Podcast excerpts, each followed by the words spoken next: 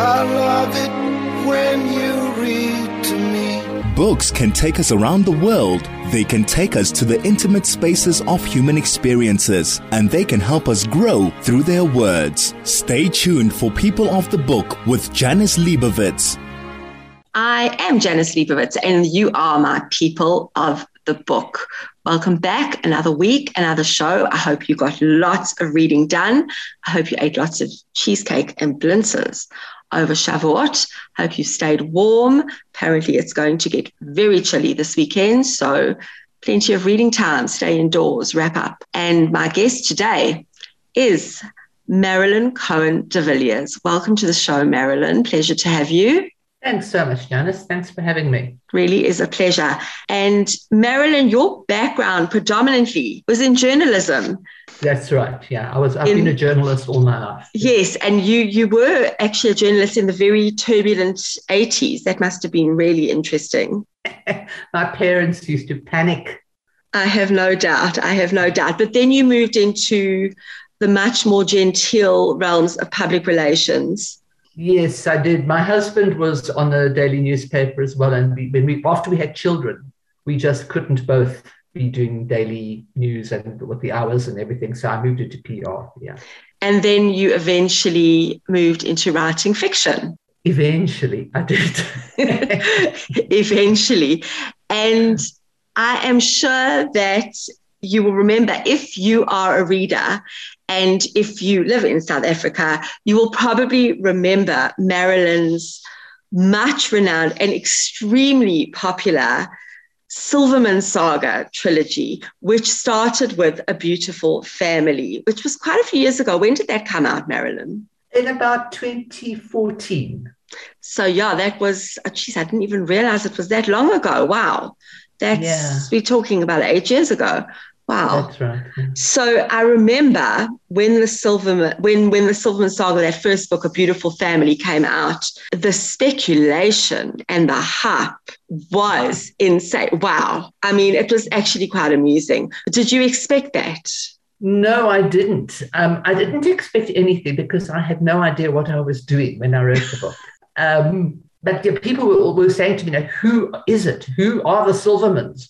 And I said, it's nobody, it's just a story. So I, I, was very surprised at that. It also came out around about the time of the big Gaza war, and some people accused me of anti Semitism or for, of giving the anti Semites ammunition against the Jewish people because I was talking about abuse in the Jewish community at that time, which wasn't really fair. And most people defended me on that ground, but I was quite stunned when I was accused of that. Yeah. Yes. I remember people, people, I mean, this was a book about a couple and their family. It was Alan and Brenda Silverman, and everyone wanted to know who were Alan and Brenda Silverman? Who did you base them on? And it, it was really a, you know, accumulation. I mean, I know that, you, I mean, you did your research and you had spoken to people in community services. And unfortunately, this is something we have to be aware of. It does happen in our community. Absolutely. I mean, if you think about it, a couple of years after the Beautiful Family came out, the whole Sidney Frankel um, um, story. Yes, that emerged. whole case. Yes. That whole case emerged. And basically, in some respects, um, I could have been, I could have been writing about Sidney Frankel but it was two years before it all came out. Absolutely. And I've never met Sidney Frankel in my life, so no, it wasn't based on him. But people do like to speculate, and the, rumor monger, the rumor factory, and the rumor mongers abounded at the Absolutely. time. And um, yeah. really, it was. But I mean, it was in every book club read the book, and you follow those up with when time fails and deceive and defend.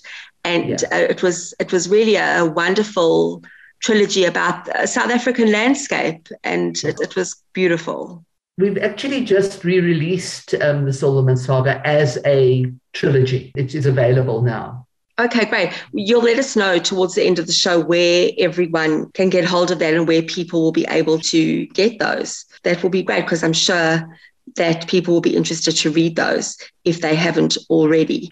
You are listening to People of the Book. I'm chatting to Marilyn Cohen de Villiers. I love it when you read to me. This is People of the Book with Janice Liebowitz. I'm Janice Liebowitz. You're listening to People of the Book. And today, my guest is Marilyn Cohen de Villiers. We were chatting about her previous trilogy, A Beautiful Family, When Time Fails, and Deceive and Defend, also known as the Silverman Saga. But today, we are here to chat about Marilyn's new book, The Heart Warrior's Mother. And Marilyn, I remember you mentioning this idea that you'd had. You had been approached by someone, and we spoke about the idea you had in the new book you were going to be writing. It was some years ago. I remember at the time, I think you mentioned that this was going to be a nonfiction book. All right. You're absolutely correct. I started writing it as a nonfiction book, but I got bogged down. I'm a journalist and all my facts had to be correct. Unfortunately, the family I was writing about, the mother the, of the Heart Warrior's mother, couldn't remember lots of things. There were big gaps in her memory of because she went through it was a traumatic time. And if you're going through the trauma, you're told when your baby is eight days old that if your baby doesn't have surgery tomorrow, she will die you kind of don't remember exactly what the surgeon said to you or where you were or what was happening. So there were these big gaps. And um, also, it was just getting bogged down in detail, detail, detail, detail.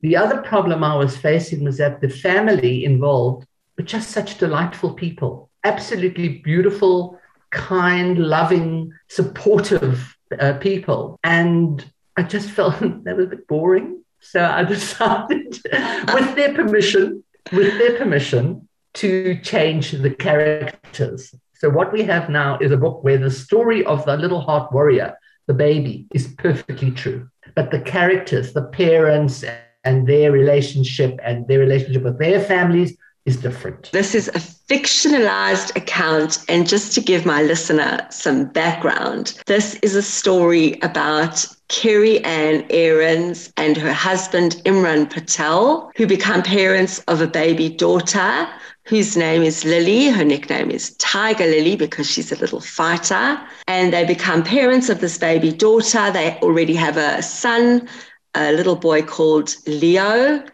And they discover eight days after she's born, seven days after she's born, that Lily has a congenital heart defect. She has congenital heart disease, also known as CHD. How did you come across the story? Did someone introduce you to the family? Someone told you about them?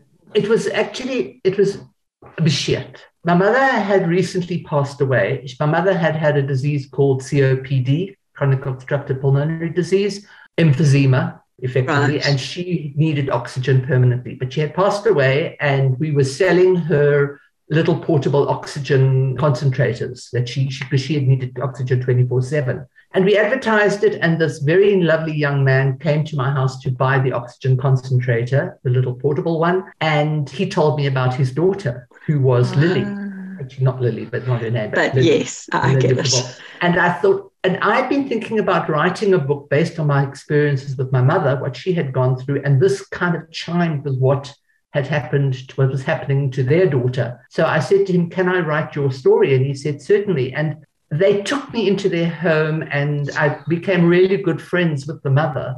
And um, that we took it from there it was all around the oxygen concentrator, which you'll read a lot about in the book. Yes, yes, you do. And uh, it also, there, there's a lot of mention about, you know, how that relates to load shedding and our South African issues and, you know, what one does when you desperately need a family member to be on oxygen and, you know, what do you do when there's no power and do you need extra oxygen tanks what what do you what do you actually do and there's also the issue of of medical aids and medical aid payments applications all those issues are dealt with in the book tell me a little bit about i mean there is so much medical detail which we will chat about later. Obviously, you started off chatting to the family, but obviously, there was so much more medical research that needed to be done. I did have to do a lot of additional research, um, figure out exactly what was happening in the surgeries. And then um, I had a meeting. In fact, I went along to one of the Lily's checkups with the doctor, her um, cardiologist. Oh, and wow. she gave me a whole lot of additional information.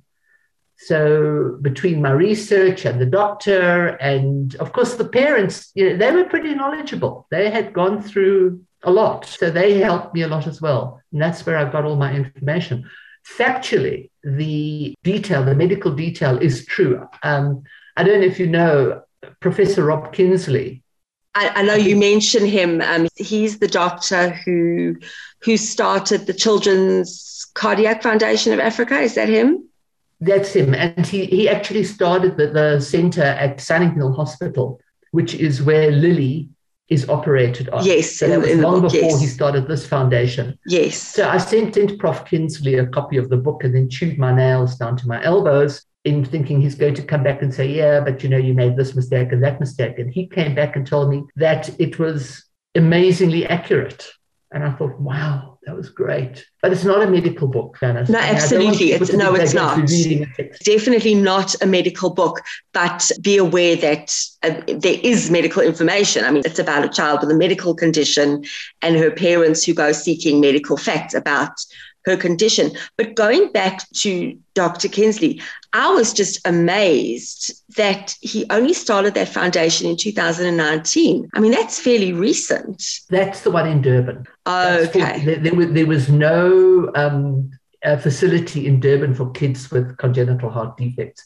The one in Sunninghill was started a long time before that, but this is a new one. So Sunninghill has done over a thousand um, open heart surgeries on children with CHD. Wow. Durban is still fairly new. But the, the foundation is, is really important because, as Prof. Kinsley told me, most children with CHD across Africa, and that includes South Africa, are denied this life saving corrective surgery because of limited state facilities and because there's just no funds and also because I mean the foundation also helps with training and education and and awareness of, of training the education of the medical people. Yes. How do they treat it? And then awareness, hopefully, of the of the general public of this condition, which is frighteningly um, prevalent. Um, yes. Um, apparently, yes. You know, one, one in a hundred. One in a hundred children. Born, is born with a congenital heart defect. I mean, like, I didn't believe that. Um, it was incredible. That I got a, a, stat from the foundation. Congenital heart disease is approximately, apparently, 60 times more prevalent than childhood cancer. And yet we don't hear about it. Yes. And, it, and also 25 um, times more common than cystic fibrosis,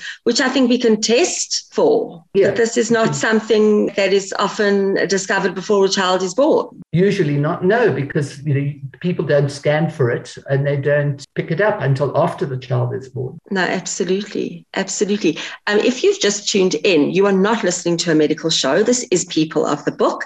I'm chatting to Marilyn Cohen de Villiers about her new book, The Heart Warrior's Mother. I love it when you read to me. This is People of the Book with Janice Liebowitz. I'm Janice Liebowitz. You're listening to People of the Book. I'm chatting today to Marilyn Cohen de Villiers about her new book, The Heart Warrior's Mother, which is about a child born with congenital heart disease. And we've been talking about all the, the medical facts and the medical research that Marilyn had to do, a lot of which came from the family on which this book is based. She did fictionalize it.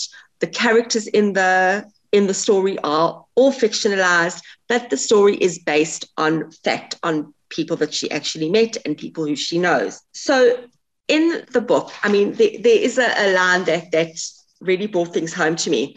The doctors mention something about catheterization being well, one of many, one of many procedures that, that Lily, this baby, has. And they say it's a routine procedure. And mm. let's be honest, when a procedure and things like open heart surgery are being done on your, your tiny baby, well, it may be routine to doctors and nurses and hospital staff what's routine for them certainly is not routine for the patients and the families, and especially for the parents. You made these doctors, I don't know if you based the actual doctors on, on, on real doctors that you met as well, but you made most of the doctors in the book very warm and wonderful bedside manners and quite feeling. And, but we do know that not all doctors are like that. And they do behave as if it's all routine and that they see it as routine. Families should see it as routine. And they're, they're quite offhand and quite cool and calm and collected. And they try and act like we should be like that as well. But it's not all routine to us, is it? Absolutely not. It's absolutely terrifying for, for the parent. And that was the one thing that the real parents told me that, you know, it was, you didn't know what to do. You, you were absolutely helpless. And then when you, you see your child in the intensive care with tubes coming out of everywhere, your absolute horror of, of what this is. And the nurse is saying, you know, can I hold my baby? And they say, eh, not yet. You know, but you are desperate Absolutely. to hold your child and you can't. Um, it's the most awful, awful thing for a parent. And I, although, you know, um, it's, it's not the real mother in the book that I've written, but it is based on her own feelings. Yes. And what she went through um, when she saw her child for the first time after the initial surgery when she realized that this doctor, this great big doctor with his huge hands, yes, is going to hold her baby's little walnut-sized heart in his hands. You asked if the doctors were kind and you know if they were based on real people. From what I can gather, I met I only met the cardiologist, but from what I can gather from the parents, most of the uh, medical personnel were very kind and very supportive. But they were still doctors, and yes. they had a, a disease to treat not worrying too much about the family. It was very hard to write about. I mean, sometimes when I was writing, I would actually cry because I remembered what the mother had told me and how she had felt. And it was really heart wrenching what they had gone through. Yes. Yeah. Absolutely. And there was something that you wrote about Synagis injections. Yeah. Now, this was something that I had never heard about. And until you experienced something you've never heard about it. You don't know what it is. Now, I myself, my daughter had a very premature baby. So my granddaughter was very premature and she has actually just finished her course of Synagis injections. I had never heard of these injections before in my life. But these are injections that they prescribe or recommend for babies who are at risk high risk babies. When I read it in the book, I was like, oh my gosh, I know what that is. I got quite excited because the first time my daughter mentioned it to me, I was, I said to her, well, what is that? Is that a new injection that's on the schedule, on the, the injection schedule? What is that? And the truth is, once again, you only get to know these things when you have to know about them, when you are in certain situations. That is absolutely true. What happened to the baby with those injections is absolutely true. Those Synagis injections, what you go through applying to get them and have them, and it is not fun. Mm-mm. It's actually a rigorous experience between the applications to the medical aid and having to find out where they actually have stock of the injections, who can give the injections, whether your doctor is available. It, it, it's an absolute, I mean, in the book, they also go through a, a terrible time with these injections. And I mean, they are highly recommended for at risk babies. I'm not going to say what happens with Lily. No. But no, we're not going to give spoilers it, yet. It, it's, it's one of the many, many issues that Lily has to deal with in her very, very young life. Yes. And the parents. Yes. The other thing that you mentioned in the book that really struck me was something called ICU etiquette. I love that. Lily's mother, um, Kerry, sees a woman often in the ICU and she has this very calm, collected, kind of placid aura about her. And no matter what is going on, she sits and she reads her Bible and she's not affected by anything else that's going on around her. And Kerry never approaches her, never asks her about her child or what's wrong or anything because she says it's ICU etiquette. And it's a real thing, isn't it? It is a real thing. You don't want to know because it could affect your child. And, you know, is there are babies that are in the ward, in the ward and then they're not there. Now, what's happened to them? and you don't really want to know. So you don't ask. You don't ask. You just don't ask. You don't. Yeah, and you, you don't want to think about it. You don't want to think about it. You want to. You, you you've got your own worries, and you don't need anybody else's. Yes, and you don't.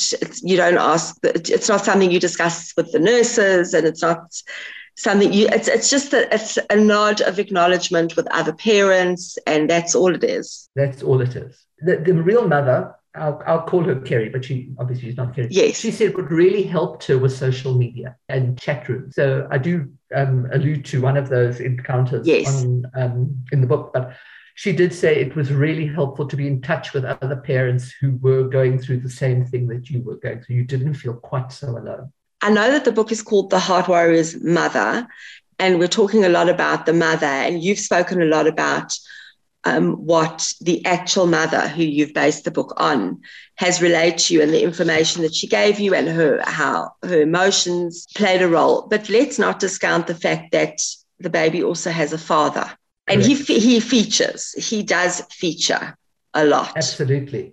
Yeah, absolutely. So let's yeah. talk about him for a minute. In the book, his name is Imran. He is a Muslim. And let's talk about him. I mean, he He's not an absent father and not at, not at all. And you've also brought COVID into the mix, which is also where he starts to feature quite a bit. Yeah. In the real story, just to tell you, the timeline has changed. Yes, yes, I know. This wasn't, I, I uh, this, yeah. COVID yeah. Uh, was way in the future way in, in, the, the original. Future, yeah, yeah yes. I, I brought it in because it just, you know, made things a little bit more dramatic, I think. In the real parents, both of them are Muslim, quite devout. Yes. Which I thought I was amazing the way that they accepted me into their home and opened their hearts to me, bearing in mind that I'm Jewish. So that was incredible. But I, yes. to, to spice things up a bit, I made Kerry Jewish and Imran obviously not Jewish. But he, in the book, he, and he is based on the real father, although he, um, to some extent, very involved, adores his children, feels the frustration of the helplessness of not being able to do more and the financial strain of having a child who is so desperately ill and what the pressure that that puts on him. Because he wants to provide for his family he wants to care for his family. He knows his wife cannot go out to work because somebody's got to watch that child 24 7 yeah. And all that strain that is put on him is overwhelming. Absolutely. So yeah and um, i hope uh, he comes in the book. I, mean, no, we can't really say what happens to him, but he just faces the enormous pressure that I don't think any parent, any father, or any mother should actually have to go through alone, but they do. Absolutely. Let's bring in here the issue of faith. Faith plays a huge, huge role. I mean, and it, it plays very different roles. You've made it very different for, for both parents in the book. And for Kerry, you do mention that she prays in the book, but her religion as such doesn't play a huge role for her. But for, for Imran, his religion starts to represent something a lot bigger than it used to. I think when people are faced with this kind of life threatening situation, I think their faith will play out in different ways. So, yes. Kerry, although she defines herself as an agnostic, finds herself constantly praying to whoever, you know, please, please, please, please, please save yes. my child, but she's not yes. talking to anyone in particular. Whereas Imran, who starts off kind of agnostic like she is, he becomes more and more immersed in his Muslim faith that he grew up with. I think you either become, you turn to your faith or you turn away and you have so many questions that you start questioning well who are you? Where are you? Why have you done this? Whoever mm. you or it or whoever is out there whatever is out there why mm. have you why me? Why us? You yeah. have more questions than answers. No one there's nothing there to give you answers. And there's anger and frustration whereas someone else will turn to faith. Anything to, to grasp at something yes. to make sense of it or something to give you an answer or something to give you hope. You just don't know. Every time Lily has to have another procedure done, you don't know if she's going to survive it. And what do you hold on to? As I said, in the in real life, the parents were, are both uh, devout, not, not over the top, but believe that they are Muslims. They pray, they believe in, in their, their, faith, and that is what they held on to. I changed things out here for Kerry. Yes, um, I mean, you. you... I, I, try, I try to put myself yes into her shoes and maybe kerry's response is more me, and um, Imran's is a little bit too far over from what the real parents go through. But it's I kind of try to use my imagination there. And, and I think also, I mean, as I say, because it's fictionalized, I mean, for dramatic effect, mm. you know, yes, there it is. And also, I mean, I think that you know, I mean I, I know someone who, uh, who went through a, a, terrible tragedy and she said you know I don't know what people do if they don't have their religion or their community or somewhere to turn to mm-hmm. absolutely so these characters were isolated they were very isolated they are isolated but they do they are isolated together i mean i'm not going to give yeah. anything else away.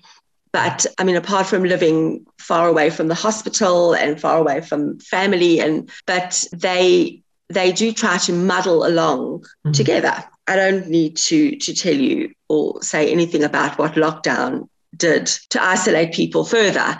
And and as you say, like every time Lily has a procedure, had a procedure, you know, you didn't know whether she was going to, they didn't know whether she would get through it. But also every time Lily would go through a good phase, you know, there's there's always and and again, you know, this this is the great thing about your writing. You know, you keep turning pages because she's going through, she's having such a, a good phase, you know, she's doing well, she's doing well. It's kind of a, always a cliffhanger, you know, because this is this is, I mean, that's the whole thing about about reading a good book. You know something's you know something's going to happen. You know, you know, but but there's going to be the next the next relapse and the next whatever the next procedure, whatever.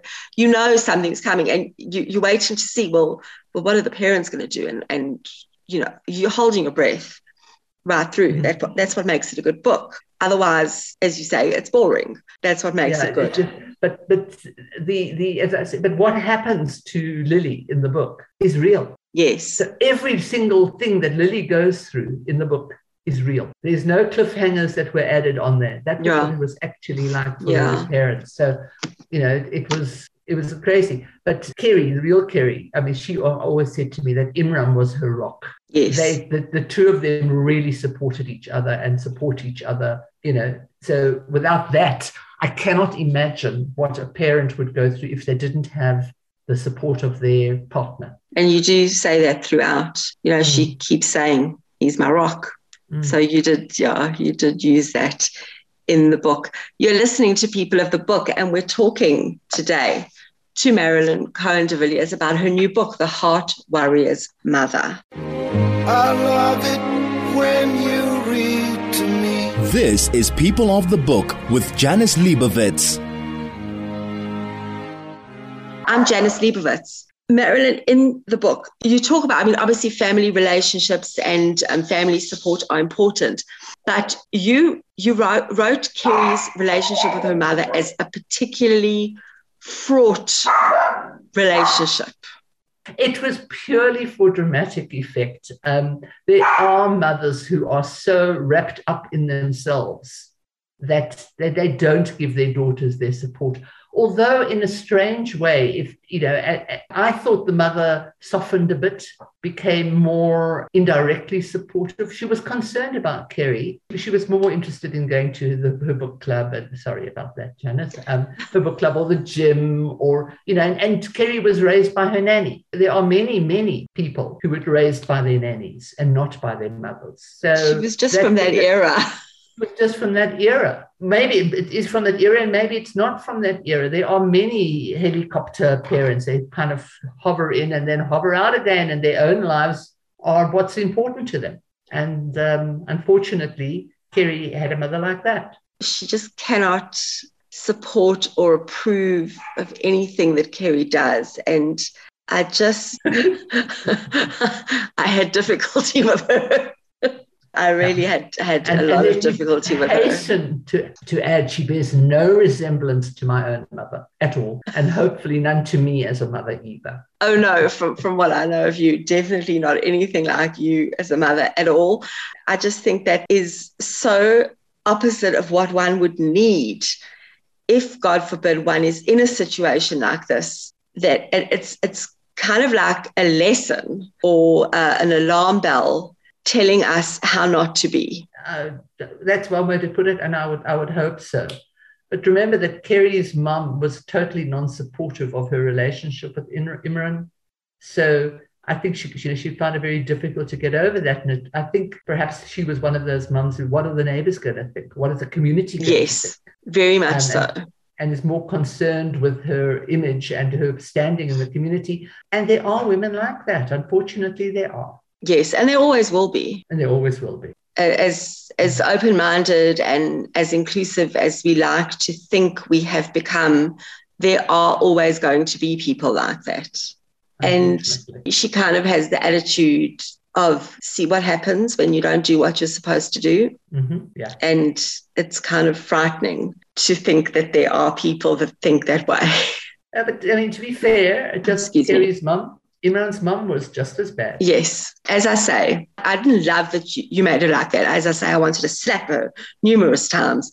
I do think um, that it is a very, very loud message to all of us to sit up and pay attention and to, I think, to be kinder, to be more supportive of those who need the support. And, you know, people need support even when the situation is not as dire as the one in this book. Absolutely. There's no question in my mind. Um, you need support around you, and to be on your own and isolated just makes what is a horrible situation a thousand times worse. Yes, absolutely. So, Marilyn, in closing, tell me where the book is available. Well, according to my distributor, the, it is available in exclusive books and it is available at bargain books and at various other independent um, bookstores have bought it as ordered it at least if your exclusives doesn't have it they should be able to get it from another exclusives or they can see who the distributor okay and also um, i need to mention that a percentage of the proceeds of the sales will be going to the Children's Cardiac Foundation of Africa, which we mentioned earlier. It's yes. I That's just right, felt, isn't it? I just absolutely. I just felt the parents are the, the the parents are the kind of people who give, even though they've got very little, they give a lot, and they all they gave me so much, and there is such a need. I just felt a little percentage, although as you know, an author doesn't earn very much money, but a little. Not in this country, that's for sure. Yeah, percentage of my royalties will go to the, the foundation, and maybe that's amazing there will be other children who will benefit. That is really truly amazing, Marilyn. And also, let me know where is the Silverman Saga available? You said that has been re-released. Yes, so I should imagine it's in the same book bookstores that um, you can get um, the Heart Warrior's Mother from. Uh, bookstores have also ordered the Silverman Saga. Okay, all um, three books, and also Amazon. Oh, and of um, course on Amazon, yes. And on that's those as as as an electronic version as well. And print. You can and print. print from Great. Amazon as well. Yes. Great. Okay. So no excuses not to buy the book. the, the Silverman Saga is available on Amazon as a compilation of the three books, but only as an ebook. It's just too big Okay, yeah, right. Yeah. Okay, amazing. Marilyn, thank you so, so much for giving me your time this morning. And I hope we've created not only obviously awareness for the book so that people will buy it, but also some awareness for CHD, for congenital heart disease. I hope so, Janice. Thank you so much for um, having me on. And I, my purpose in writing the book, a lot of it was to raise awareness about CHD because that was what the parents wanted that is why they spoke to me. So hopefully people will be more aware of the situation. I do hope so. I hope we have created a bit more awareness about that. Once again, take care of yourself, take care of each other, have a great week, and read a book.